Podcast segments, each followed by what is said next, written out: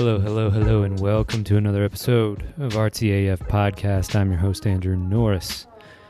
This week, we have no new Patreon subscribers, so if you want to go support the podcast, go on over to patreon.com slash RTAF Podcast, where you'll find three separate tiers of subscription available. And we'll just get right into it this week. We've got Martin Stensaas. Martin is a painter and a damn good one, too. He was actually the first artist that I saw in a gallery when I moved to Denver. I hadn't spoken with him in a while, but it was nice to kind of re meet via Zoom. And in this episode, we talk about a lot of topics ranging from uh, his artwork, his process, uh, flow states, depth psychology, UFOs, and paranormal phenomenon, and a lot more.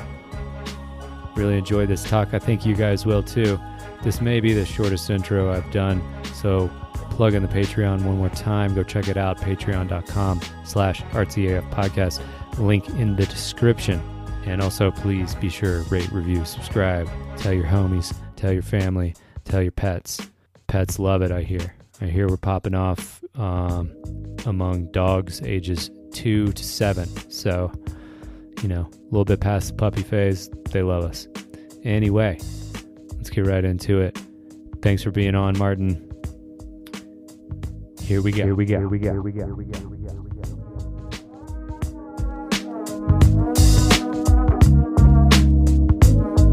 Um, and we can just we can just sort of banter here in the beginning, just to get comfortable and everything.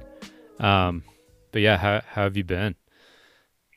Good, really busy. I don't know, just uh, lots of projects and travel, and Sunny and I kind of tag team on a lot of a lot of her work too. So nice. Um, she's she's got a lot of cool things going on with regard to psychedelic assisted therapy and related techniques and technologies and yeah so nice does she have a so, background so that takes sorry does she have a background in uh like like psychology or anything like that yeah yeah she's a marriage and family therapist uh trained at pacifica graduate institute which is a jungian place it's the joseph campbell library is there so she's got that kind of as the the background and then uh, works in a variety of different modalities, including EMDR and IFS. And um, that dovetails nicely with her more recent training through CIIS in psychedelic assisted therapy and research. And now she's um, doing a lot of work in uh, ketamine assisted therapy. Nice. And and some other kind of tech facilitated things that are exciting. Sweet. That yeah. sounds like a handful. Uh, how are you? How are you uh, helping her out with that?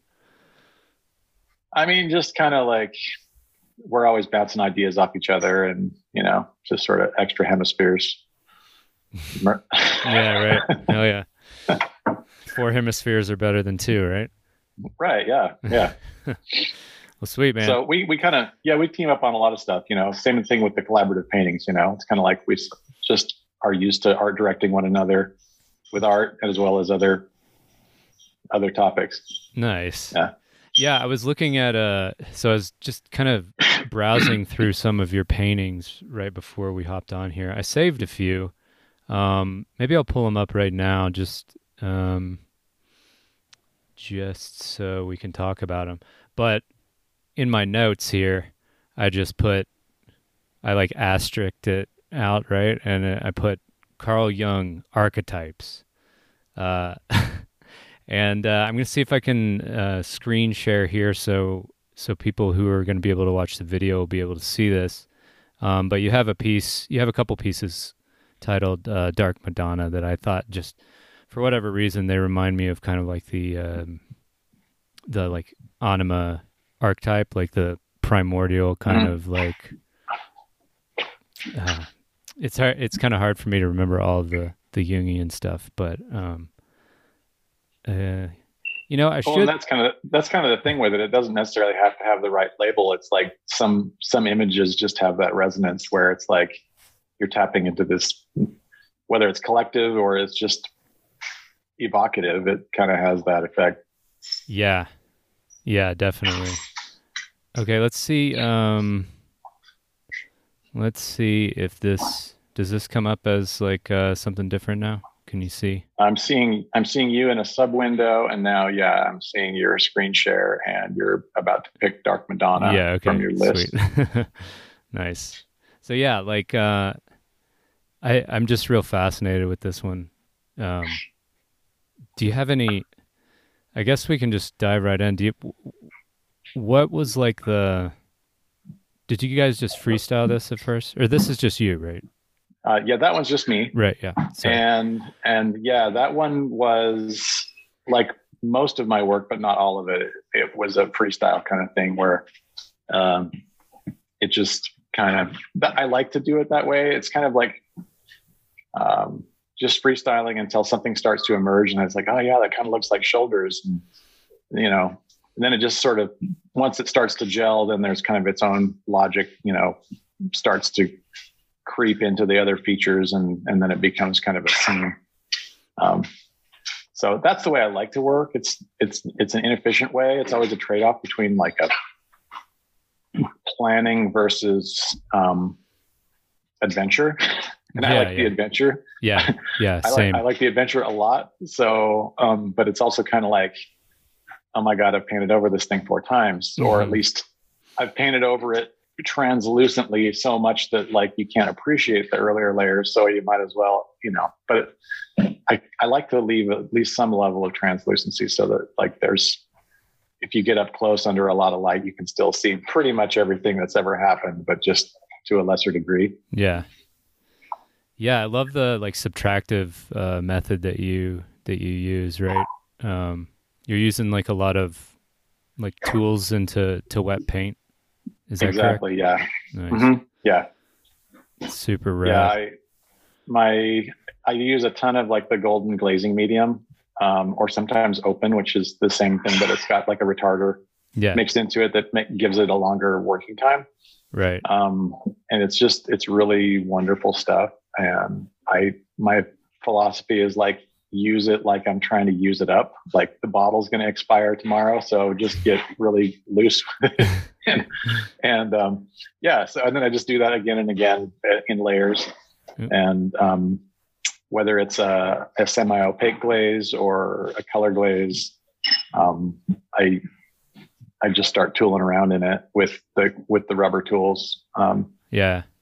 Yeah, So- I, lo- I love those things. I think that they kind of give like a, especially the one that um it's it's like toothed, right? But it's the gaps in between it or like the the width of the the scrape, I guess, on each one is like uh the Fibonacci sequence or like the the phi ratio, golden ratio. oh, I, yeah, I haven't tried that one yet. Yeah, where it's like a graduated yeah. home. yeah, yeah, Yeah, I, it's really good for like early compositional stuff. Um, and you know, with the style that you paint in, and I pretty much mostly paint that way too, just sort of making a mess and kind of like pulling things out and seeing seeing what happens. Um, it's really good for that in terms of just composition. I feel like if you can get like a swift kind of like turn or stroke in certain spots, you can start building uh, composition and form and see Yeah. what comes out from there. And I like to keep my surface kind of smooth, so, uh, mainly for like the undo function, which yeah, yeah, you know after getting after working in photoshop for years you know i kind of like it just changes how you approach maneuvers. Yeah. and yeah, so like if the if the underlayer is like well cured and dry it's really tough. And you can go and do a bunch of stuff and then you've got you know however long it takes for that to dry in your environment to decide whether you want to keep what you just did over the last 25 minutes hmm you know and and a lot of times i'm like yeah it's just too busy whatever and i'll just like spray it down and wipe it off and then Yeah. no harm no foul Right. Yeah. Do you feel like um, painting in this kind of way? Uh, it, I don't. I don't know how to phrase this without sound without it sounding weird, but in a way, to me, it it, it seems more like authentic uh, in terms of like this is the moment that I started painting, and what comes out of this is like more direct and rather than like um, kind of imposing an image on onto something. I think there's pros and cons Are- for each, but Are you saying like freestyling versus planned yes, approach? yeah, or, yeah, yeah. Or are you talking about like digital versus analog me- medium? Oh no, no, no. Uh, freestyle versus uh, versus Yeah, yeah. I mean, I I don't know. I I went through a period kind of in the college years of like doing really abstract expressionistic stuff. I was super into Richard Diebenkorn hmm and and that kind of approach to you know compositional balance and movement and kind of rethinking things and blasting over stuff and this kind of you know his his very like muscular work from the the late 50s was my favorite What's his name? um, Richard Diebenkorn.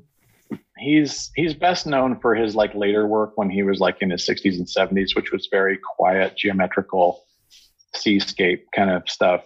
Um, but his earlier work was really really cool. Um, and so I guess my point is like I I still like to have the satisfaction of that the composition, even if it's representative or even if it's really like psychedelically busy, it still works as a um, as an abstract expressionistic piece Yeah. um, in terms of the balance of forms and where the action is and where the drama is and the the angles and the movement and the color dynamics and all that like it's still i still want it to be interesting as a painting right. not just as a not just as a technical like oh i get it it's a lion or you know Right. Right. Right. so Yeah. Well, yeah, that's that's super interesting. Um, like the way that you paint, I I find it really cool. Um, maybe we could talk about um, just like how you got your start into into making art and making paintings. Um, were you were you making paintings from like the time you were a kid? Um, yeah, a little bit. I um, well, I didn't really get into painting until I was like maybe 13, 14. Mm-hmm. Um, I always drew. I always drew, and I still draw, and um, just always really enjoyed it. And then started to play around more with watercolors and a little bit of acrylic when I was like 13 or so, and then 14 had an oil painting class in high school, and liked that. And then um, my my parents knew a local painter who was trained in a classical way who did um, figure drawing and figure painting uh, at his studio here in Salt Lake. And I just started going to those things and learning how to do, you know, proper proper drawing and proper painting. And and his technique was a very sort of pared down minimalistic not minimalistic but it was you could tell he was classically trained, but he was such a spare person in terms of like his name was Earl Jones, uh, great painter. He's still around, and um, he just had a very deft, economical way of getting things right the first time, often with the underpainting, and then uh, using glazes, usually like with liquin as the medium, to allow the brilliance of the canvas, the gesso, to come through. In a lot of cases and I just always appreciated his like freshness and luminosity, and I've tried to maintain that kind of level of chromatic glow that I like in his work. Yeah. Um, and and so yeah, I started learning pretty early. You know, 14, 15, I got pretty into it, and um, had some time during those years to like go and geek out in museums a lot and really kind of get up close to paintings and just try to figure out how they were made and what the approach was and which things were done first. And and and I still like that. Like in a way it's I I'm kind of hoping you know other people will come up to my work and get up really close and have the same kind of satisfaction that I took from some of those pieces. Yeah. um so so um yeah so I guess uh after the teen years with my the high school art teachers and then the the separate uh, work with uh, Earl Jones. Then I went to the University of Utah art department, and did painting and drawing, and they still had a pretty strong like figurative tradition. Mhm. Um, the guy that the guy that had taught um, Earl Jones, uh, Alvin Gittins, was like a Royal Academy trained portraitist. Nice. Who did a lot of famous people, and so there was still the legacy among a lot of the, even though he had died like in the early '80s. Yeah. Um, a lot of the people that he had trained that had become graduate students or whatever um, were still around teaching, and so there was still a lot of that approach. Um, but it was changing in all the you know the '90s postmodern I don't know. It, it, it was say. a messy. It was a messy time. Yeah. it was. It was just a weird time. I. I now looking back, I kind of. I think the stuff that I was doing privately in my own apartment was like a lot more akin to what I'm doing now, and was really like just more authentic. But at the time, it was like there was just all this sort of like early '90s deconstructive posturing and Mm-hmm. Uh, I don't know. I. I kind of got lost there for a while. It took me a while to kind of get back into my own jam. Yeah, yeah, yeah. Um, yeah, you were so were you just trying to follow like the the trend of the time? Did you get caught up in that kind of a thing? Or? Yeah, it just it just felt like you know, I mean, I had briefly kind of a, a mentor that I well stayed in touch with, um, David Amico, who was in the LA mm-hmm. uh, art scene and he's still i think doing stuff down there and he's influenced a lot of people who i really admire and i really like his work too um, but it, it, definitely was way more la way more kind of postmodern deconstructed you know make your own narrative kind of mm-hmm. stuff mm-hmm. and and so you know even though i think i learned a lot from like things about how maybe the art world works or what people will be willing to consider in the established art market, especially at the higher echelons. Um, yeah, I was, you know, I got some really good feedback and, and some good training there, but I think it also continued to kind of push me off my my own native qualities. Mm-hmm. Um, because mm-hmm. I think you know, like psychedelic art is still kind of outre and still a little forbidden and mm-hmm. still a little bit kind of dismissed um, along with the entire topic of psychedelic medicine for that matter and other uses. Um, but it's coming around. Um, Why do you think I that think, is? You know, especially in the art world in particular. Um, you think it scares people with money away or something I, like that?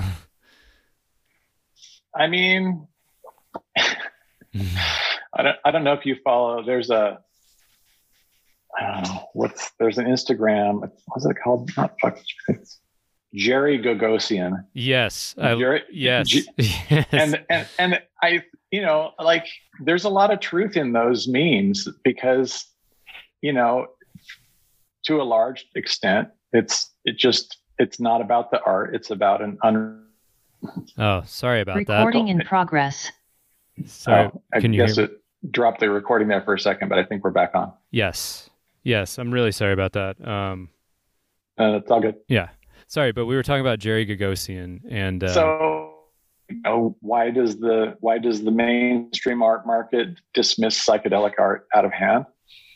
Um, I mean, it doesn't fit very well into that paradigm of you know flipping and hot items and trendiness and and hype. You know, it's it's very much more of a it's very de- operator dependent. It's very subjective. It's very um, mythopoetic. It often requires a level of craftsmanship and innovation that isn't very amenable to those other kinds of ways of doing things. Yeah, yeah. So, I mean, that's that's quite a list. I could probably go on. yeah, yeah. What is, so this kind of leads into a question I often ask people is what are some like brutal facts that you've learned about the art world? Uh, as you, as you've been painting all these years? Um, that most people are basic as fuck. and, and they and they don't even have a framework to appreciate like innovation or originality or exploratory styles or exploratory thinking or exploratory themes or mythopoetic anything and you, I mean, I just kind of at this point sort of shrug and go, well, yeah, like this isn't for everybody. Um, yeah. I'm not trying, I'm not trying to be a crowd pleaser. Um, and maybe to my own detriment, uh, but like, I just kind of got my jam and let the pieces fall where they may. And part of that is like, I, I worked for like 10, 11 years doing freelance product design. Mm for mostly the collect like the collectibles industry and also like you know tags and packaging designs so a lot of it was like licensed merchandise for you know like you know batman stuff and so it'd be like okay we need a batman cookie jar and a mug and a lava lamp and a water globe and a salt and pepper set and bookends and and then you'd go, you know, I'd go through the motifs and figure out which motifs would be amenable to which things and which stuff appeals and how to make it possible and then make all the technical art so that the sculptors could make it and yada yada. And did that just like, you know, thousands of times. Um, and it was, I mean, it was pretty gravy work um, before the whole industry kind of dried up and blew off to China. Yeah. Um, but uh, which was where it was being produced anyway. Um, but yeah, it was, you know, kind of sitting in that mainstream mindset um, and kind of cursing myself for misusing my my dreams and my talents and my interests. Um, mm-hmm. yeah, it was, you know, it just has a different. You come to sort of say, oh, okay, well, the mass, you know, where's your niche in these masses? And yeah. Um, I, I clearly don't want to be like in that category of like that cookie jar was so great. yeah, right, right, right. and and and there are people and there are people that are like genuine cookie jar enthusiasts, right? Who mani- maniacally, you know, collect and trade that stuff, and it's like, okay, well, that's your jam. Yeah, like, yeah. But it's not me. Well, that's cool. Well, the cool thing about like the internet, right, is that those two things can co- coexist at the same time. Like the people who are crazy about the kind of like mm-hmm. weird art that you know you and I and our friends make can have their like they can be like maniacal and crazy and awesome, you know, supporters about it. And then you know have the cookie jar people on eBay like going ham in their their own lane. Yeah. You know. Yeah. and uh, they do. Yeah. That's wild. Yeah, I, have looked up. I've, I've, looked up like the, the, the resale prices on some of these things. It's like, oh damn! I guess I should have held on to my samples, but okay. you know. Yeah. Are they fetching about as much as a painting or something like that?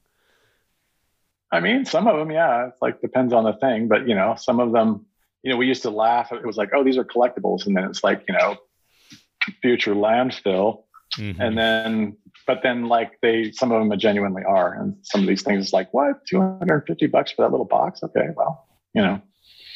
It's so interesting but, the things that people but at least i didn't have to store it for decades you know. Yeah yeah totally. Um so i want to talk about uh we were talking on the phone a couple weeks ago and you were telling me that you have like kind of an outline for a novel that you're planning on writing. Is that am I getting that right, or was yeah. it just a, a book? You you are getting that right. Okay. Yeah. Um, I mean, it it's you know the hope is that it's a movie. Um, mm, okay. I need to kind of get it together as a in a book format that would be amenable to you know converting to a graphic novel and or screenplay format mm-hmm. kind of thing. So um, it's a it's a science fiction, or more properly, like a speculative fiction uh, story nice. that is set. It's set in the future, about 150 years, um, and uh, this is the this is where my elevator pitch should come in, yeah. um, which I'm still working on. but but basically it's uh you know there's a love story um, mm-hmm. this young woman and her fiance live on this island um, which is um, well let me back up and say what my influences are on on what on why i wanted to tell this story yeah which is which is basically like a lot of climate grief, which I think anybody that's informed is experiencing. Yeah. Um, and and this and kind of also during the Trump years, this kind of despair over the ability of people to coordinate in any useful, meaningful, sustainable fashion to solve the problems which we have put into play. Um, and so it was really um, the story builds on Aldous Huxley's Island. Um, and I don't know if you've ever read that, but it's it's basically his his version of a utopian novel mm-hmm. um, that takes place maybe somewhere in Indonesia um, with this hypothetical kingdom that is able to cherry pick the best of traditional culture and the tr- and the best of uh, technological culture, and um, they have this astoundingly great harmonious psychedelic culture, um, which is being predated upon by the neighboring countries who covet the oil contracts and so forth. And so um, there's this intrigue around, uh, you know, this guy as he comes to fall in love with this utopian culture at the same time that he's actually an agent, basically mm-hmm. planning and plotting to destroy it and sell it off. So the story in my mind was like, okay, well, what if there weren't hostile hmm. um, competitors waiting over the horizon to plunder everything? What if that was already all taken care of? What if this psychedelic island utopia was all that was left of humanity? And they and they, you know, had to make a go of it, you know, under these new conditions that were actually very strict.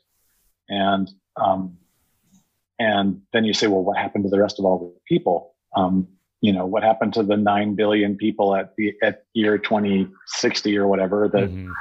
Were around? And like, well, that's that kind of builds on an Aldous Huxley uh, Brave New World scenario in which basically, um, with all of the upheaval, um, people end up going to these um, you know places where they can get better food medicine entertainment um, care and socialization and therapy than they could get anywhere else and they but the condition is that they don't breed and then they you know as that generation dies off that takes care of the population issue um, but that's kind of the backstory that you don't learn until later so so in the story um, and also, I've been reading a lot of uh, Margaret Atwood, her, right. Oryx and Crake trilogy, which I don't know if you're familiar with. But it's very dark, but it's also kind of in the vein of speculative fiction and massive depopulation. Um, and so, kind of trying to ride on her shoulders, but without quite the sinister, dark, cynical. Um, you know, it's more of a utopian. It's a true utopian thing. Yeah, yeah. Um, and even going back and re- and reading the original Utopia by Thomas More, which was written in like 1515. Um, that was very instructive, and and a lot of the a lot of the features of the Utopia of Thomas More are strong features in the social organization for this hypothetical situation in the future nice. on this island. Yeah. So it's a love story, and uh, you know this uh, young woman and her fiance are from neighboring valleys, and there's some some discord because fiance's uh, relatives had been like as a rule. He's really eager to like make good with his family's name um, and make good with their honor. And meanwhile, his his fiance Lily is from like a more prominent family. Her mother was a senator who was actually involved with the human sacrifice portion of that. And then she discovers some forbidden item um, they they're basically deindustrialized and living in a kind of a neo neo tribal utopia that is overseen by this angel, basically. Uh, and she discovers some forbidden knowledge and she starts asking too many questions and the society starts to fall apart and the civil war develops and and then i can't tell you the rest because you got to watch the show yeah Nice. But but in but as things collapse, she learns the backstory of how this all went down and how this came about, and that's actually the most interesting part. So yeah, yeah, yeah. Um, nice. The, the, the interpersonal drama is actually like the weakest part. It's like the thing I've been stalling on the most. Yeah. Uh, on this whole thing because I've been really enthralled with the backstory of how to make this whole thing kind of semi plausible. Yeah. yeah. That's rad. Um, so a few questions off of that. What do you think about the the possibility of uh, like our world actually ch- achieving something close to a utopia, and uh, kind of like a an ad- adjacent question is, what do you think about like predictive programming in media in terms of like planting stories in people's heads, and then they are more likely to come true? Can you hear me? Hold on, our connection just slowed down a little. I couldn't hear the last part of the question. Say that again. Um, the uh, the second kind of question is, um, what do you think about predictive programming? Um, and for people who don't kind of know what that is, it's it's sort of it's like doing it again. Hold on. dang it. um, Um, Let me turn my Wi-Fi, or yeah, let me turn my Wi-Fi off. Um, okay, hopefully that'll improve our connection speed here. okay. Sorry, go ahead. Um, I'll just ask the question over again. And uh, so, what do you what do you? I'll just do one question at a time, so it'll make it easier. What do you think about the likelihood of our world actually achieving something like a utopia? Uh, I think it's exceedingly unlikely. Um, hmm I love I love reading, and some books that really made a big impact on me were those of uh, Noah Yuval Harari. He wrote um, *Sapiens* and *Homo Deus* and *21 Lessons for the 21st Century*, and he's he's like a basically a military historian, and he's looking at like what were the evolutionary factors that caused humans to be this unique neurotic ape that we are and what are we really evolved to be and do? And then the next book was like now you give these godlike powers to this neurotic ape and watch what happens. Ooh that's interesting and kind of scary. And and then the next one is like okay now with ai and all this like do we lose our status as like top apex species and you know, is that a bad thing, or were we always a poor candidate for apex species anyway because we're these neurotic apes? hmm And so, um, you know, he basically says we're not, you know, we're really evolved to to deal with coordinating and, you know, we're evolved for about maybe a hundred to a couple hundred people in terms of keeping track of our relationships intimately. And if you add in social fictions like religion that allows strangers to communicate better, um, you know, you can go into the thousands or even millions with that. But when you're talking about billions of people trying to make coordinated, rational decisions at a time when we really don't, we've run out of time to make errors. Um, I think the chance of that happening on our own is fairly close to zero. Um, and so, and part of this, like the story that I've been developing is like, well, okay, like if you endowed an AI with the right kind of value system to make these kind of executive decisions in a compassionate and wise way, and said, okay, now go save the biosphere and like don't kill anybody. Yeah, yeah, what kind of utopia? What kind of utopia would it make? right. and yeah i don't i don't think humans are up to the to the task of making a utopia um and and i it's doubtful that an ai is either but like i, I think we have to invent a tool you know it the maybe the saving grace is that humans even though we're not really adapted to do anything except adapt we are exceptionally good at making tools that can do things that we couldn't do with our meat suit Right. and I think a, a, a meta problem solving thing like a super potent AI is maybe our only hope at this point. Um, Right on. Uh, I, yeah, I I'm kind of in the same boat. I think like I don't know. I I don't know what's going to happen, but it, it it doesn't seem like we can keep going at this pace for very much longer without no, without some like truly world changing events uh, happening. Um, but also, I wanted to ask you, uh, with like writing this book, y- do you ever think about predictive programming in stories, media, you know, novels, all those things?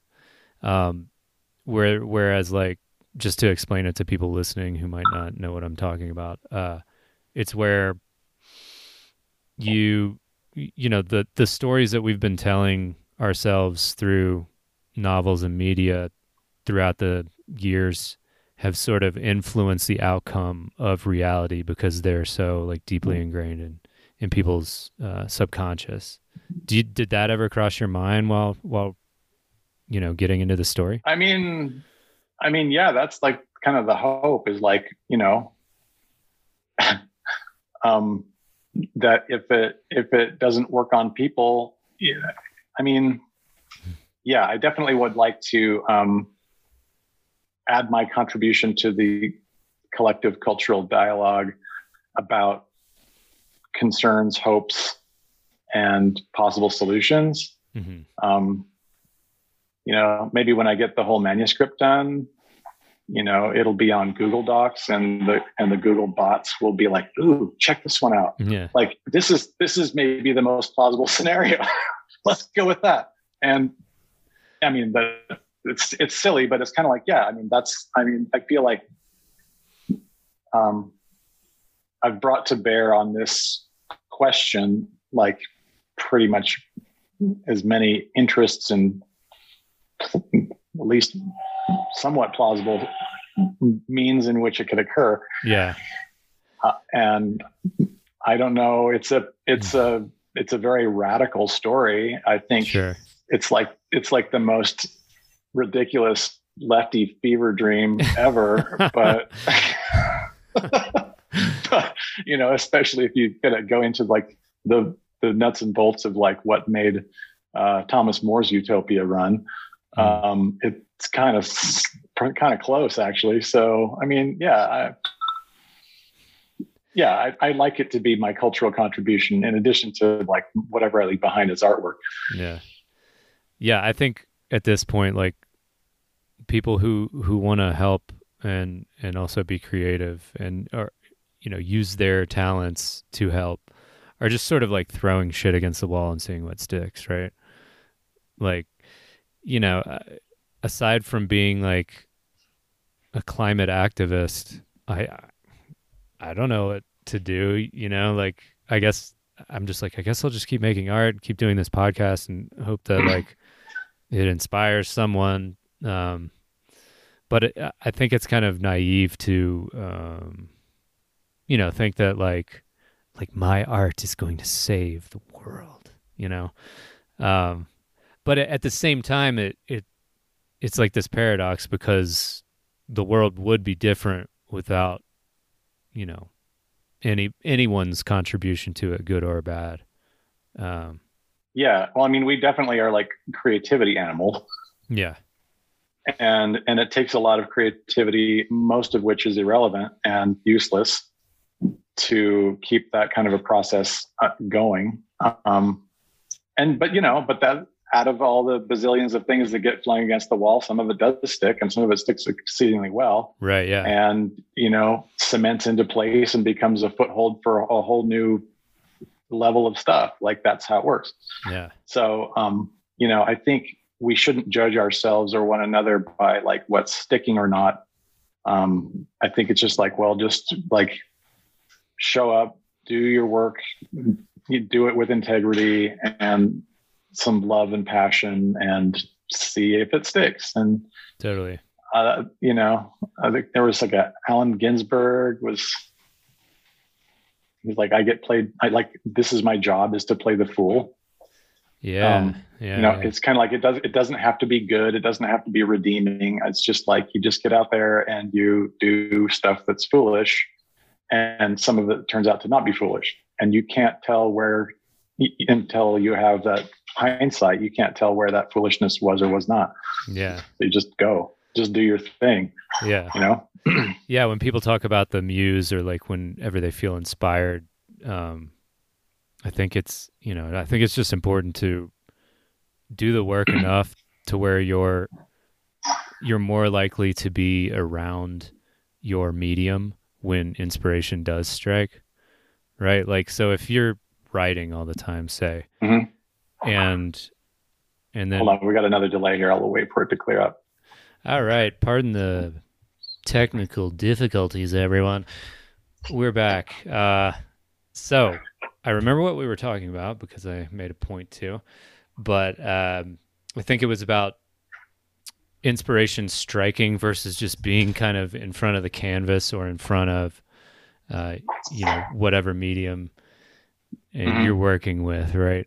And how it's just important to just do the work, right? Yeah. yeah, I don't think you have to be inspired I think if you wait to be inspired, you miss out on a lot of productivity time. I mean, it's it's better to be inspired and like whatever you need to do to like cultivate that, like amen to that. But like, yeah, sometimes it's just kind of like, well, I can, you know, I can spend 18 minutes doing this little thing, like, and then I got to go, or, you know, or that mm-hmm. I'm too tired, but like you just show up and make something. Yeah. And, you know, like one of the best ways I've found to get inspired is to just like push through when you don't even when you're like I don't know if I want to paint or I don't know if I want you and you just like kind of discipline yourself to sit down and just go through it and once you mm-hmm. punch through and you find this flow state just inspiration just starts pouring in that's what yeah. i found at least yeah yeah um, but I mean, the inspiration part's more fun. I mean, if you can get that, but you know, it true. doesn't always show up, and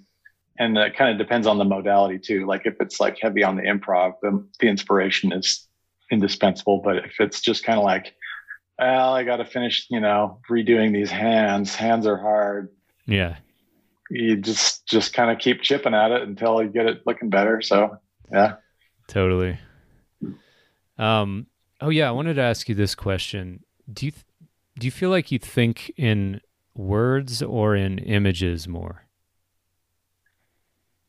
I'm mostly, I mean, I'm a very visually oriented person. Most of my sensory input is visual, but like, um, and I, I, I handle words okay. I just, I, but I tend to think in terms of like just concepts as though they're like insights or something. Mm-hmm and not so much about like I don't I'm not the kind of person that has like a narrative like a, a narrator in my mind.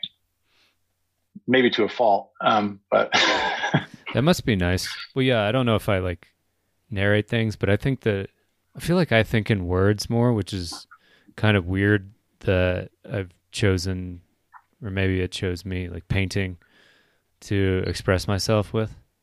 Mm-hmm. Um and then sometimes even the words don't really come out right. So yeah. I don't know, maybe it's about 50-50 where like sometimes I'll see things that I want to say and it's hard to say them, but a lot of times I'm like trying to craft you know what I sort of hear as words into an image. Mm-hmm. Yeah, I mean, well, I tend to drift out into like these realms that are definitely nonverbal or even kind of anti-verbal. Um, so, um, you know, sometimes it's a nice, clean, tidy narrative, but not very often. Usually, it's just kind of like this suggestive space made out of suggestive stuff and you know just a different modality you know? Yeah. Words words have their range and then there's all this other stuff that exists outside of that range. Yeah. Yeah this kind of gets back into the area of like uh, archetypes that i wanted to to go i think more deeply on. But again it's it's that sort of liminal space where like words can hardly touch what the thing really is, and I think that that's why we we paint those things. Mm-hmm. Um, but yeah, it's like that unex- unexplicable like shadow side of yourself. Um, like with those dark Madonna images, that's kind of what I see there as this sort of like the you know the inverse of of like your psyche, I guess. Would you say that's yeah, like I mean, kind of about right or yeah, because I mean, there is, you know, if someone's like, well, what are you trying to say with this painting? It's like, I'm painting this because there isn't a way to say that. It's just this like thing that sucks you into this quasi erotic, mysterious, kind of numinous, doominous, whatever. And Newman Doom. yeah.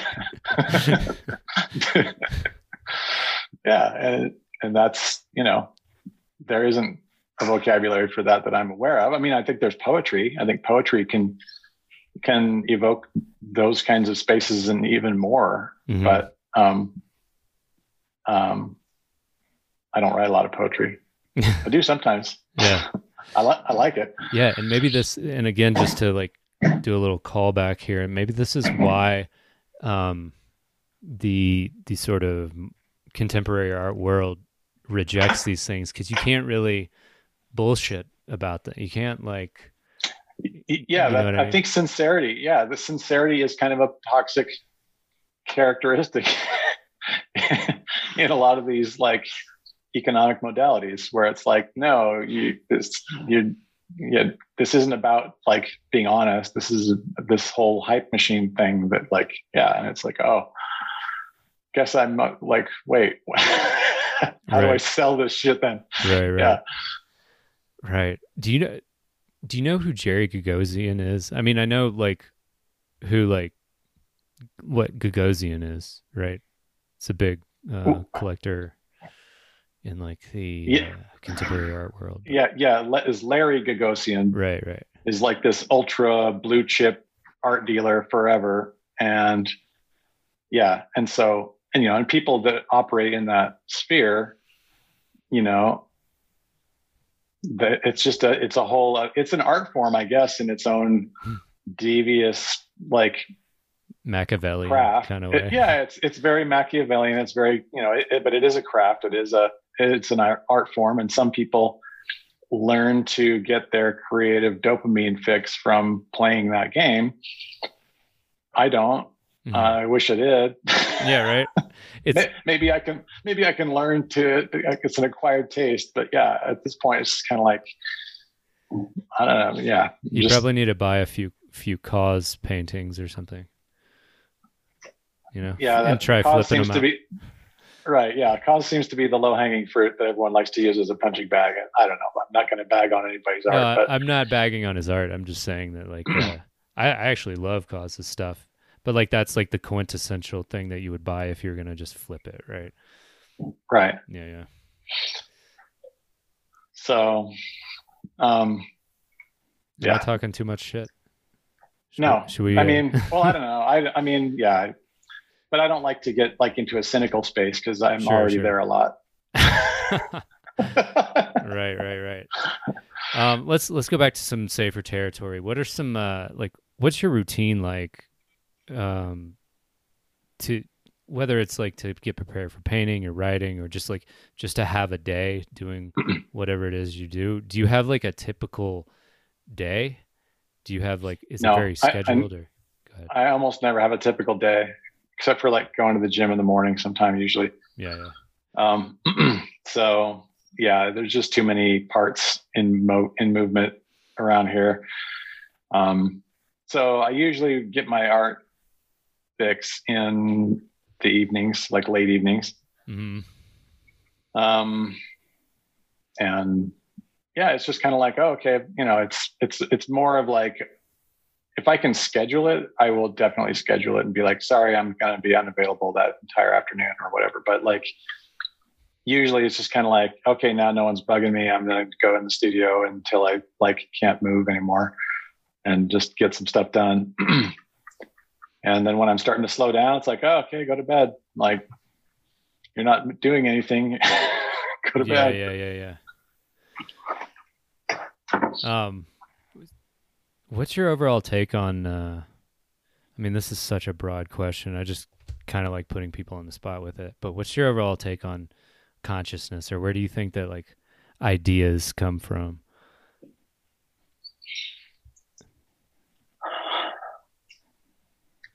I mean, I'm coming to think that there is a field of consciousness, you know, kind of the mind at large, like Huxley was saying. Mm-hmm. Um, but, you know, if that's the case, then we're really like pretty inefficient antennas for that and transmitters. Um, because I think there would be a, like way more like psychic traffic uh, if that were the case. Um, but but I think that there is there is that, and even if it's some sort of subtle thing that happens at some quantum entanglement level that we can just barely barely perceive if conditions are right. I mean, it's still there's enough like paranormal research and things that seem to support that there's some measurable effect there and that that would imply that there's some kind of field we're participating in yeah yeah but but i think you know by by and large you know the vast bulk of everything that we're perceiving and thinking is you know is we're just sort of swimming in this thought swarm uh, that's being stored modified and transmitted by brains and words and other media. And i think that's where most of it happens. Yeah. Um, although I, I, I was just learning a little bit about um, the uh, oh, I forget the astronomical term for it, but basically there's like you have like a solar time where the sun is relative to the earth and then you've got like a galactic time where it's where the earth's rotation is relative to like let's say the galactic center. Mm-hmm. and that there are certain times uh, what do they call it? It's not meridional time they call it. It'll come to me in a second. But anyway there are certain times of day in the galactic sense when the Earth is basically facing away from the galactic center, where if you're trying to do paranormal research or remote viewing, um, your chance of getting useful, correct data is about 350% better. Um, mm. so, and it seems to have to do with like getting away from the the noise of the galactic center and into the quiet sort of spaciousness of out there. Um, I think that's a pretty interesting yeah phenomenon. Um, yeah, totally. yeah. So I yeah I, I consciousness is uh, I think it's kind of like philosophy where I think rather than really gaining an understanding of what it is, like in philosophy, it's just like a history of people like arguing with one another's definitions and shooting down their ideas. think, right. Yeah. I think yeah. Consci- consciousness studies also has that kind of pitfall um, yeah. where, you know, then it's like, well, wait, what are you, talking? are you talking about thoughts or are you talking about impressions or are you talking about the actual information transfer or correct guesses or like, you know, there, any one of those and more could be the topic of discussion for what someone thinks they're talking about with consciousness but it, you know people are going to have different uh, different definitions and different parameters for assessing what's true yeah it's such a it's such a weird thing to like turn the mind or or even the brain in on itself and try and grok what's going on mm-hmm. you know it's like we we understand all these things about like our external reality, but we don't really understand all that much about how it is that we're able to even perceive that external reality and that like why we have this like sense of self or I mean I guess they do know that it's more like a survival thing for the for the organism, right? But you know, it's just it, it's such a crazy knotted up topic, and that's why I like asking that question because it, it usually sparks some very interesting answers. Like, you know, you're talking about remote viewing and like psychic phenomenon. Uh, that kind of that kind of makes me um, wonder. Do you do you still use psychedelics um, on a, any sort of regular basis, or you uh, did you like hang up the phone like uh, Alan Watts kind of talked about? um, no, I love the phone. Yeah. Um, nice. Uh, yeah, I love Alan Watts's phone, and um, it's a very useful tool. Um, and uh, it's a very interesting topic I've been interested in since my very early years, and uh, know quite a bit about it um, just from having studied the whole topic for years, and then also with uh, Sunny's work in psychedelic assisted therapy, mm-hmm. you know, like there's this, you know, outside of the kind of recreational or artistic realm of that, there is, you know, a huge underappreciated therapeutic um, set of modalities that can be used for to great effect in terms of healing and wholeness and integration and de-traumatization and mm-hmm. creativity. Um, so, you know, I don't really go on public record uh, yeah, yeah, about sure. Alan Watts's phone, but uh-huh. um, but we've had some great calls. nice, nice, nice, nice. And and but kind of back to the like the the topic of consciousness. Like I mean, in super inspired states of mind, like there is this thing of like um, when you get to this transcendent place beyond time where everything is already accomplished and everything is all you know full information full attainment what what aristotle would call the the entelechy um, you see that there's there's two main components to that. I don't know if you've ever seen well i'm sure you've seen like fractal animations where there's like a mandelbrot set or some other thing and it's got it's got its like spiral architecture and then there'll be like these either waves surging into the space or waves surging out of the space. And it's, I think it's constructive to use that as sort of a metaphor for like what life is trying to do, being like the waves that are approaching from a general sense and becoming more and more specific into these finer and finer branching details of what ends up being the fractal structure. And, and so, like, in esoteric science, they say, well, you know, what's God? And they say, well, God is pressure. And that's mm. a hmm. kind of an interesting metaphor to to look at like the why and the you know, if you look at any force greater than human agency in the classic kind of archetypal sense, those have been the gods. And so you've mm. got, you know, a light a lightning god and a rain god and an earthquake god and all these other things that like you know this entire pantheon of all these forces greater than humans or hu- forces within humans that they don't quite know how to manage or master. Right. Um, if you look at each of those as a kind of pressure that's tr- that's trying to do its own thing in the big jam session of reality, then like you know you could look at that as like these waves that are like these different kinds of pressures that are moving into the opportunities that present that for action mm-hmm. and and you know when conditions are right and things aren't breaking down or contaminated or warped or whatever like those balanced forces end up becoming like this surging completing force that like does the universe's work but it's also important to look at the other side of that, which is like the fractal architecture of the thing that's yeah. the attractor. It's the attractor. And so, you know, when you get into this hyperconscious state of like, well, what's consciousness and what's it for and what's it doing? You can get to that point where you start to grasp the final edge of the entire structure as the attractor and you're like oh my god it's all done. It's all perfect. It's all coming. It's all arriving. It's and so, like, you know, when you get into this inspired state and you're trying to like create a work of art or you're trying to create a story like the one I've been working on, you know, it's almost kind of like if you can get your energy level up enough, you can just sort of stick your head into it and then just try to like notice and remember as much as you can. Then you come back and you get to work. And that's a glorious, rare state of mind, but it's a really beautiful, divine one. And, uh, you know, I'd, I'd say that, uh, um, thanks, Alan Watts, for the calling card.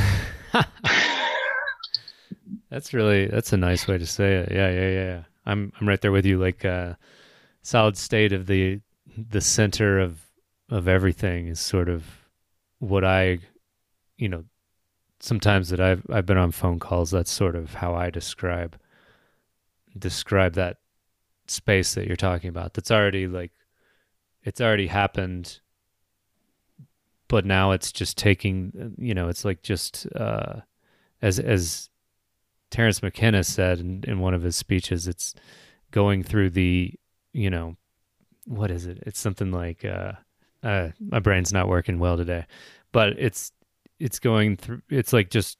Ha-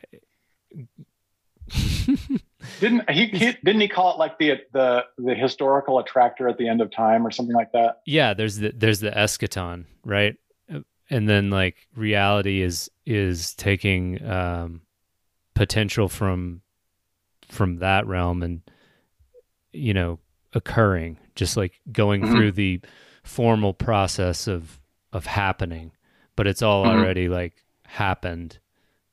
And as you're saying in that like kind of completed fractal state right? I i call it well the thing that i came away from you know trying to turn trying to word that space was like just the solid state light hard drive of the the center of the universe. Um yeah now we're just waxing poetic over here but uh, I really, I really appreciate you like breaking all that down uh, in such a uh, such a metaphorical way. Um, I'm glad we could use Alan Watts, our good buddy, uh, to to sort of stay stay on the public record, but not right. right.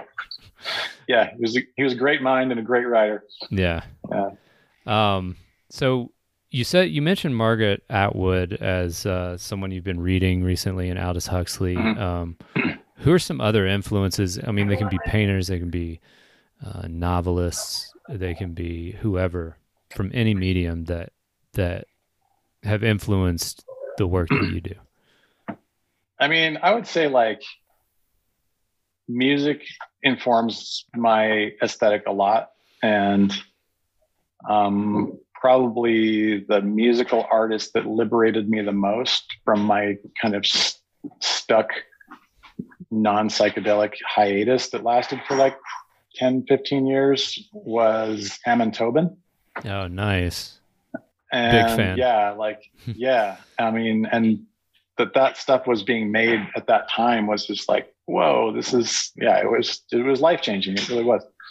Um, and so I'm still super into the out there electronica. Um, some of my stuff I've been listening to a lot lately is um, Shapeshift. I really like um, Hullabaloo, kind nice. of the neuro, the neuro hyphy, whatever you want to call that. Just like really dense, complex beats and a lot of dynamism. Nice. Um, you like uh, Mr. Bill? You know Mr. Bill? Yeah. Yeah. Yeah. Yeah. One of my faves. I had him on the podcast. It was pretty cool, pretty fun. Yeah, I listened. I listened to it. Yeah, it was good. Nice. Um, he also has his own podcast. Uh, I'll just plug that a little bit. But um, yeah, I love I love all that shit. And so, do you paint? Do you still live paint a lot? Do you go to festivals or anything like that very much? I anymore? mean, I haven't I haven't done that uh, since the COVID period began. I would like to get back to it. I really enjoy it. Mm-hmm. Um, yeah, I. The last one I did was like a big Bassnectar show. Um, and I think I was like the oldest person in the building, like older than all the cops and even the organizers. probably, probably older than the people that actually owned the building. It was just, it was, you know, it's kind of like, whoa, you know, but yeah. hey, whatever, you know, like. no, that's cool. No, I'm starting to feel that way sometimes. Um, you know, I don't know how old you are, but, uh, I just turned 36 and I think the average age of, uh, people going to shows of the music that we like is, is like somewhere between like 18 and 30. You know what mm-hmm. I mean? Mm-hmm. And uh, but uh, you know that that doesn't really matter, I guess, as long as uh, you're just having fun doing what you love. Yeah, I mean, fortunately, I think we're kind of in a a, a more tolerant cultural time, you know, where people are just it's like, okay, well, put your money where your mouth is with all this diversity and, and divergent stuff. And it's like, yeah, I'm fucking old. Yeah. And, yeah, yeah. And I'm into the same, and I'm into the same thing here. So whatever you know mm-hmm. I've been doing this shit since 1984 you know so nice um do you have any just off the top crazy uh, festival stories that you'd like to share? I mean, or maybe like maybe like the craziest thing someone's ever said to you at a festival about your art. If that frames it a little um, better. Well, I had the guy. I had a guy. Um, I was like painting on the painting, and he was like, "Did you paint this?" Oh, classic. like, Just classic. uh, you know, and then you know, and his next question was like, "Are you a cop?" And then I said no, and he's like, do you, "Do you want to take this?" And he hands me some mystery pill. I'm like, "I'm good, dude." Yeah, yeah, yeah. You stop touching me. so I mean, I don't know. I I don't go like to Gonzo at festivals or anything. So um, yeah, I like to I like to stay functional. Sure, um, sure. But and I mean, I don't know. There's just so many like you know, like how do you even say, well, like what was the most Gonzo thing you saw today at Burning Man? Right. And then you're doing that like at day after day after day, and after a while, it's like, you know, was that even remarkable? Like, right. That guy licking her armpit for an ice cream bar was that even like work, you know, does that go in my memory bank or the, like, or whatever? It's just kind of like, yeah, I don't, there's just like a lot of different strokes for different folks. yeah. Yeah. Yeah. I don't, I don't have like too many horror stories. Thank God. I mean, they exist. And yeah, if you're ever too spun out, you can just lay down on the ground and breathe and you. yeah. Yeah. Are you, so are you experienced in like harm reduction, things like that at, uh, I, I mean, I'm not. I haven't like participated in that. I'm I'm aware of like things like Zendo and other harm reduction things, and I'm fully in support of that entire philosophy and mm-hmm. process. And the people that do that um, are doing a great service to the world, and I appreciate that. Yeah, shouts um, to them for sure. I, yeah, for sure. um, yeah. Nice. Yeah.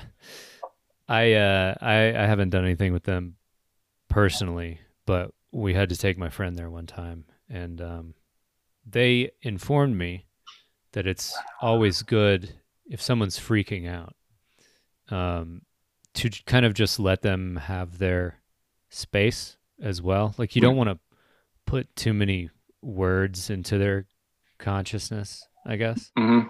If you can just like you were saying get them to sort of like lay down and breathe that seems to be like seems to be like a move maybe not always the move but like a good a good thing to remember so i guess a little psa a little sidetrack there for mm-hmm. anyone listening mm-hmm. don't get puddled don't get puddled don't get puddled uh yeah that's uh that's great um so let's see I already asked you the question about who your uh, who your influences were, right? Yeah, I did. Yeah, yeah. Okay. Um, or at least my my early influences, yeah. Mm-hmm. Are you uh? So are, are you mostly just writing now, or are you, you making paintings still? Yeah, pretty much now. When I've got the time to do creative work, I'm working on the story. I've been working on it pretty pretty consistently for like the last year. Nice. Um, and uh, uh, it actually the the inspiration of it started like right after COVID, like when the lockdown went into effect, and mm-hmm. um, and you know people were speculating of like, oh, you know, where is this coming from? You know, we shouldn't be messing with these like undisturbed habitats and like contacting these species that we wouldn't ordinarily have contact with, blah blah blah. And, and that was actually kind of the weird roundabout inspiration for the story was like, it was this idea that maybe you know these these mega organisms of fungus that live in the soil that can function kind of like a neural network in some ways you know what if what if it what if the these plagues were like being cooked up by this like mega consciousness in the ground mm. and and then released through different species as a way of like the fungus like as a self-preservative mechanism yeah, yeah, yeah. And and and then you know maybe there was like some sort of psychic interface with insects like like leaf cutter ants or whatever that could like you know make this bridge to like basically transmit the message to people that they better like get their shit together and stop destroying the earth or a whole flood of these like new plagues would like erupt and and do the work for us. Yeah. and that was kind of a crude not very plausible uh, beginning to the story. And then it was just like well no you know and it's like I'm, I'm really more of a nonfiction person. So like things that are implausible always bother me. And i'm always looking for like a more like practical solution to how to attain this premise or condition. Sure. and so and so that you know working from like if there were some force that was insisting that humans stop destroying the earth and get their shit together and fix the damage and live right hmm you know what would that be? What would it look like? How would it come about? What's what are the plausible means in which some condition like that could be satisfied? And then and then it all just started to kind of write itself Nice. so Nice. Do you uh what do you think about I don't know why what you just said made me think of this, but what do you think about all the like UFO stuff coming out um from like official channels like the Pentagon? What's your take on that? Do you think it's us? Do you think it's just some sort of like strange I mean, I've actually seen UFO type phenomena. I mean, I've seen to. I've seen a silver egg like thing that was kind of hard to judge how far away it was. I've seen triangular dark things and I've also seen like the classic geometrical lights where they kind of fly in or if they're even flying, if they're even objects. We still don't right. like everyone talks about it like it's an object for sure and we all we have are these like optical phenomena to say well looks like an object so it's an object and you know i and i've you know i've watched these things happen and i've w- been with other people while it's happening and that's you know it's not a rare occurrence people won't think you're crazy if you say you've seen that now but like at the end of the day it's like what do you do with that Yeah. it's it's and it's like especially when it starts to dominate the headlines and it's like ooh drum roll please there's a new hmm new breaking story about like the government's knowledge about it and then you see the story and it's like they just confirmed what's like people have been talking about for like 30 years. Like that, Right. just the fact that they confirmed it like was there like that's not new information. It's just slightly more believable information. But i guess so my my knee jerk reaction my cynic in is like well it's a psyop of some sort. I don't know who's who the interested parties are or what exactly they're benefiting from this but like i can't do anything with that um, until they're like actually dropping super revolutionary great technologies to like rescue us from almost certain destruction Yeah. i'm not gonna i'm not gonna like waste a lot of consciousness on it Yeah. Yeah. yeah. But but you know when it's like oh yeah you know like you know the navy you know has this new fusion drive that can like you know create all this cool energy without having to use blah blah blah and like wouldn't that be nifty and it's like okay well then fucking get on with it because like we need that shit like yesterday yeah. come on totally. so, Yeah, that's kind of my take too. I just, I, um, I think like some of them might might also be just uh, some projection from like the collective unconscious. Um, yeah and, and jung wrote about that mhm. I, he has a whole book dedicated to the topic and yeah, um, big fan, big fan. I feel like that that's like a pretty big chunk of reality.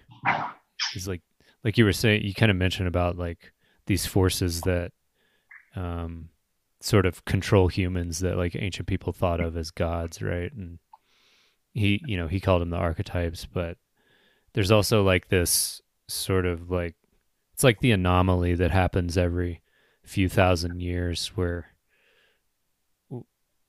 like the collective unconscious projects itself onto reality somehow and we have these weird phenomenon like i mean you know like bigfoot might be one ufos all these paranormal things that like we can't really account for um, through like our conscious like rational mind and so I, I- Yeah. it might as well just be Well- that as as as much as it might be anything else Yeah. Um, I mean, it's kind of on the same topic of like the consciousness question you were asking earlier, like, well, is it a field?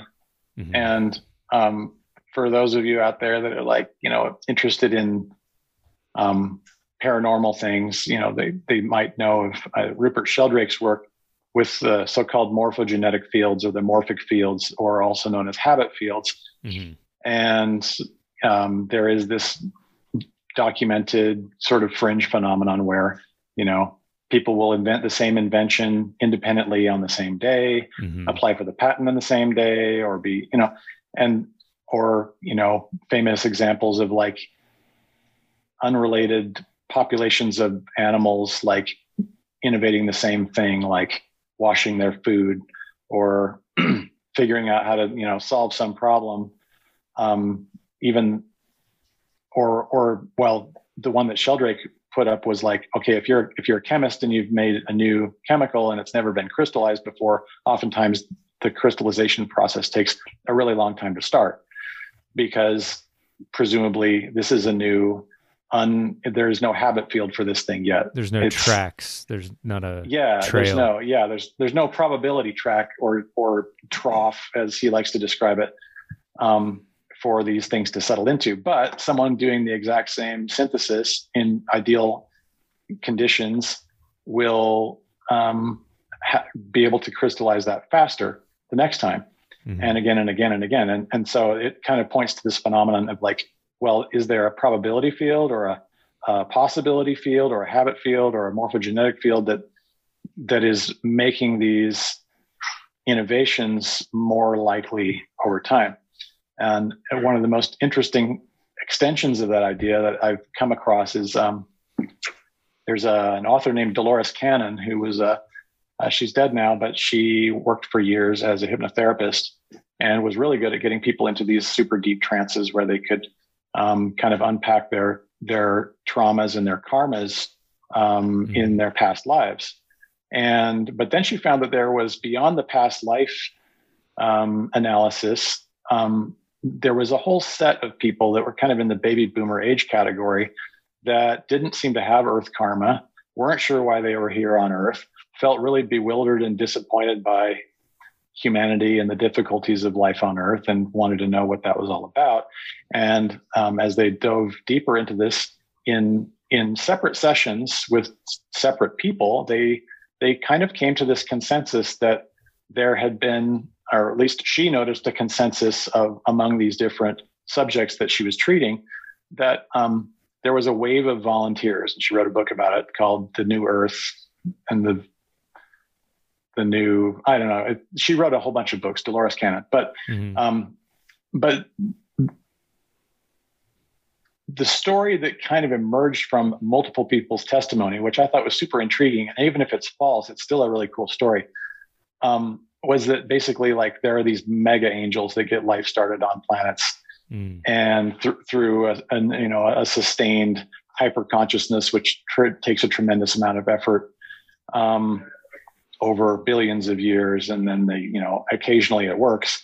And and they kind of have these these angels kind of lurk around out in space kind of keeping an eye on things and they call them the garden keepers. And they basically have this kind of star trek philosophy of non-interference.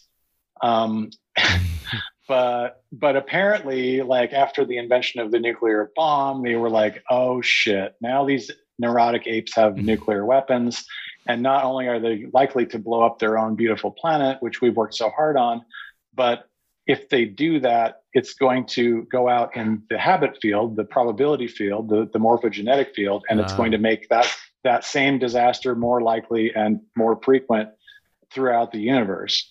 And we can't let that happen. And so then they're like, well, hold the phone. Like we're we're not supposed to go in there and just like zap people. Mm-hmm. And we can't play favorites. We're not cherry picking. And so then after some discussion, uh, it was like, okay, well, let's just have more advanced souls from other st- systems come mm-hmm. in and just ch- chill the vibe. Like these people, yeah. this they all they do is incarnate. They don't have to have human karma. They don't have to be here for any particular job. They jo- their job is just to show up and just be chill and hopefully Mhm. that'll be enough to cool off to cool off the, the Earth system enough that it doesn't self destruct. And I just I think that's such an interesting idea. Yeah. Um, and uh, yeah, so Yeah, yeah. Well, that that also brings me back to, you know, there are stories of UFOs or UAPs or whatever the hell they're calling them now, where they'll go to nuke sites where they're storing warheads and just shut shit down. Like it'll be like a big ball of light flying over, and you know all the red alerts will go up because it's a military base, but then like they they just like make the nukes inoperable. And that's coming you know i guess that's coming from like um actual like top brass at the time at some of these bases like coming straight from their mouth which i find you know it's i guess it's sort of interventionist but it's it's kind of like this low key just like you don't know what this is but here it is and maybe it's just like just to speculate and and be wild here, but like you know, maybe it is how we perceive it is is just sort of like this dumbed down, like oh look at the light, and it, but it's like some if we- yeah, we yeah. had- and if you are if you are dealing with like vastly more efficient technologies and vastly better intelligences with sensory apparatuses which are way beyond the scope and scale of our own then we we literally not not only do we not know what we're talking about we can't know what we're talking about. Right, and and or what they're or more importantly we can't know what they're talking about. Um so you know so we're just like ooga ooga and like yeah and they're just taking care of shit hopefully. Yeah, yeah I like that. So, uh, so do you yourself believe in uh, like past lives and reincarnation and stuff like that? i mean i've had a few kind of paranormalish things that were like oh well that must have been like a shared lifetime or something but like it's not very specific um and Mhm. the the the experiences have been kind of fleeting and not very useful on a practical level so Sure. I mean, I'm I'm open to that, and I think that you know if you're willing to accept consciousness as a field in which we participate and in which we can kind of read, write, and access, you know, to varying degrees of accuracy. I yeah, I think I think um, I definitely allow that as a as a, philosophically Sure. Yeah. um, yeah, but um, if if it's a talent, I totally suck at it. Um, yeah. so- yeah, yeah. Same here. Yeah, I'm I'm just incl- I, I'm as inclined to believe in that as nearly anything else.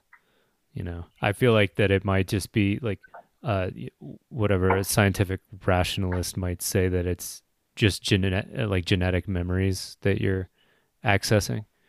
Cuz I I also wonder if like you you preserve any part of like yourself or like you know like the ego after you die Mhm. i kind of feel like you don't like that you're just put back into this you quote unquote or just put back into this like flow state of of swarming genes and, and consciousness right and then Yeah, se- if it's a, if it's a if it's a gene swarm, it's also a consciousness swarm. yeah But then but then it's not a disorganized consciousness swarm. It's going to have different kind of emergent structures that we can only dimly i- imagine. So, you know, there's Right. probably there's probably modes of accessing the atomistic individual consciousness as it's sort of archived or or it could just you know be this blended thing that's like participating in all kinds of stuff that we we're unequipped to even identify hmm Yeah, yeah, yeah. Yeah. Um well, yeah, and I think art is is to to get back to the uh, topic, the ostensible topic at hand. I think art is like us trying to to reach reach an understanding of of things that we might not ever understand uh, rationally or, or consciously, right? Mhm. Um, So yeah, man, this is uh, this has been a good talk, and uh, yeah, I feel smart talking to you. I feel smarter. um, and I'm looking forward to uh, to this book or maybe this uh, TV show. We'll see how it goes, right? Yeah, it keeps snowballing. It's probably going to be more like a series, or at least three main parts. Mm-hmm. Um, you know, it's kind of bad because it's like I'm still like putting the main pieces together, and I'm already thinking about like a sequel. nice. um, and there's yeah, there's kind of a there's a deviousness built into like you know uh, there's a lot of themes about like forbidden knowledge and transgression and whether or not to respect agency um, and you know the kind of the nature of, of arrogance in its most abstract sense in terms of like doing something without being asked. Mm. um, just taking the initiative to to do this thing and then like what's what what's the force or the intelligence that's pushing that? And is it noble? Is it honorable? Yeah.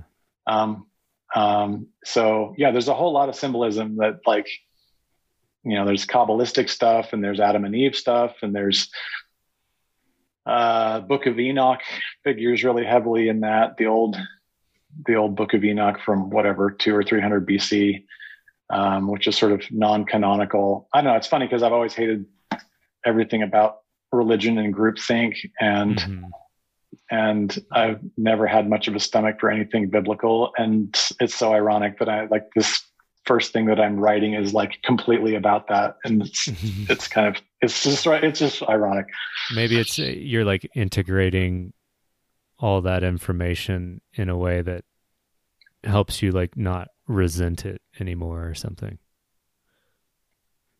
Well it's it's more of like seeing you know sort of like well what's what's the useful architecture in this archetype? Right, right. like what's there's you know it's not just this old book of stupid stories written by people that were even dumber than people are now. It's like yeah yeah. it, it may it, it may have started that way but like then a lot of great minds keep like playing with it and thumbing through it and like speculating about this and reading all of this other stuff into it. And so what you get is this weird amalgam of like a dumb story with some really deep meaning that's like kind of awesome. And yeah.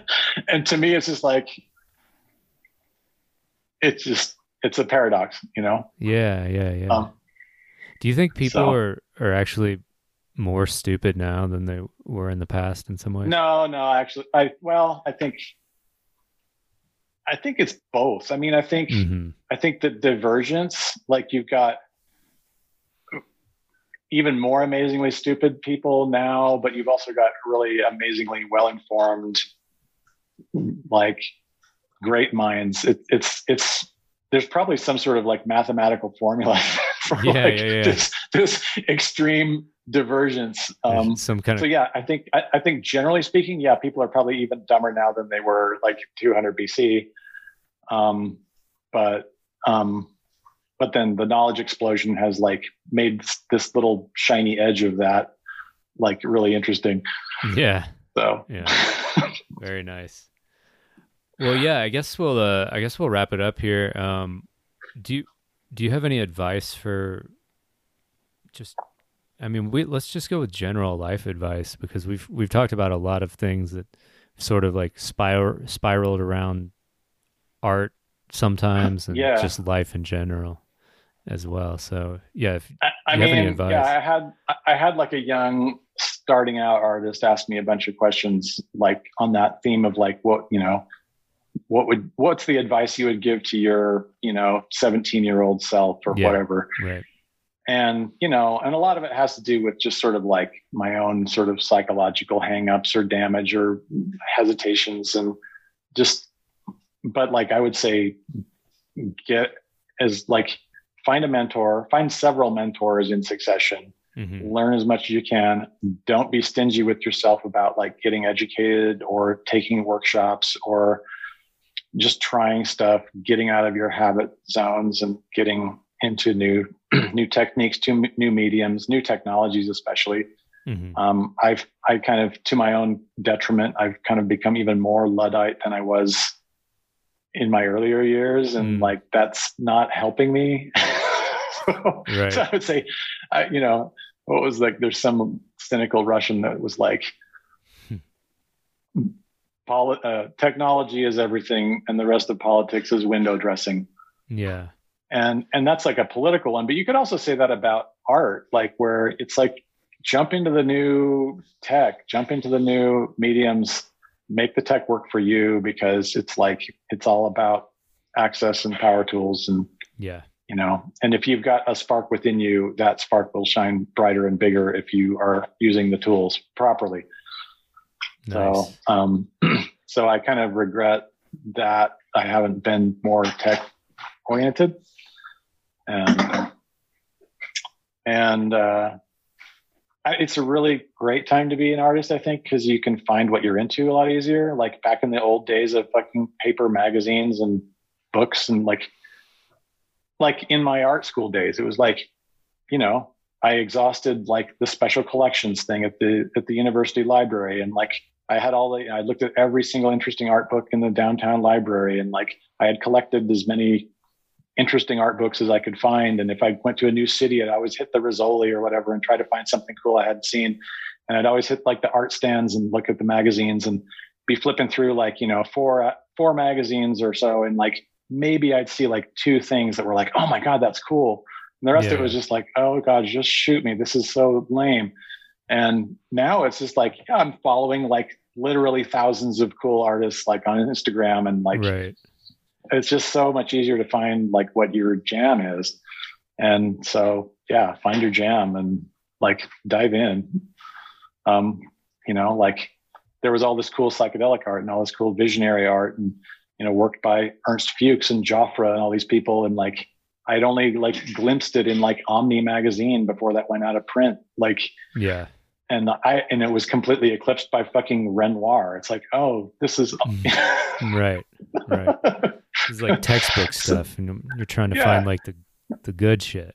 Like uh, yeah, and that's kind of I guess that's why I still kind of have like a chip on my shoulder about blue chip art of any kind, mm, even if it's really great blue chip art, is because it's like stop hogging all the oxygen. Like just like there's so much cool shit being done, and like people need to know about that, and and these living young artists that are doing cool work need the support and the Absolutely. patronage and, and and of the of the many billions of dollars that are changing hands in the upper echelons of the art world um, you know a tiny fraction of a percent of that is actually going to like people like you doing cool things Mhm. and you know right. but um, but at least it's easier to reach your audience in some ways until sure. they change the algorithms and your reach goes to shit like yep.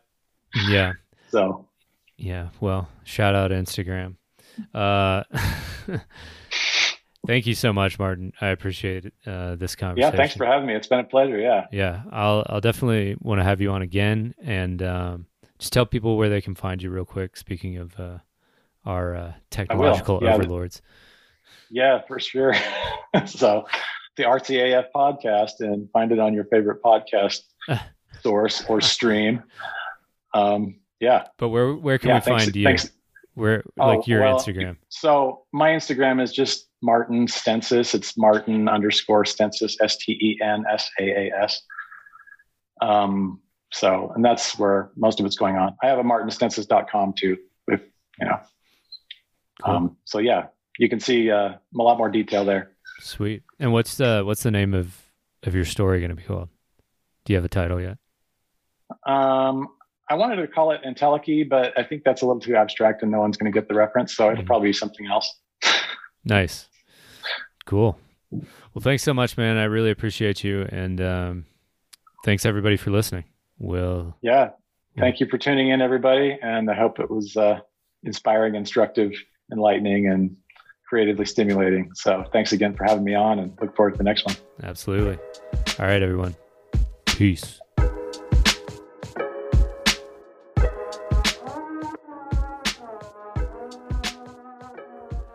Thank you again for listening to another episode of RTAF Podcast. If you are interested in supporting the Patreon, that address is patreon.com slash RTAF Podcast. And I want to thank all my patrons You guys keep this engine running. I couldn't do it without you. Go over there and check out the tiers I have available. It includes video, uh, guest suggestions, uh, patron only posts, and some merchandise. Thank you again for listening. Please rate, review, subscribe. Do all those little things that help get RTAF into the consciousness of more and more people. Shout. Yeah.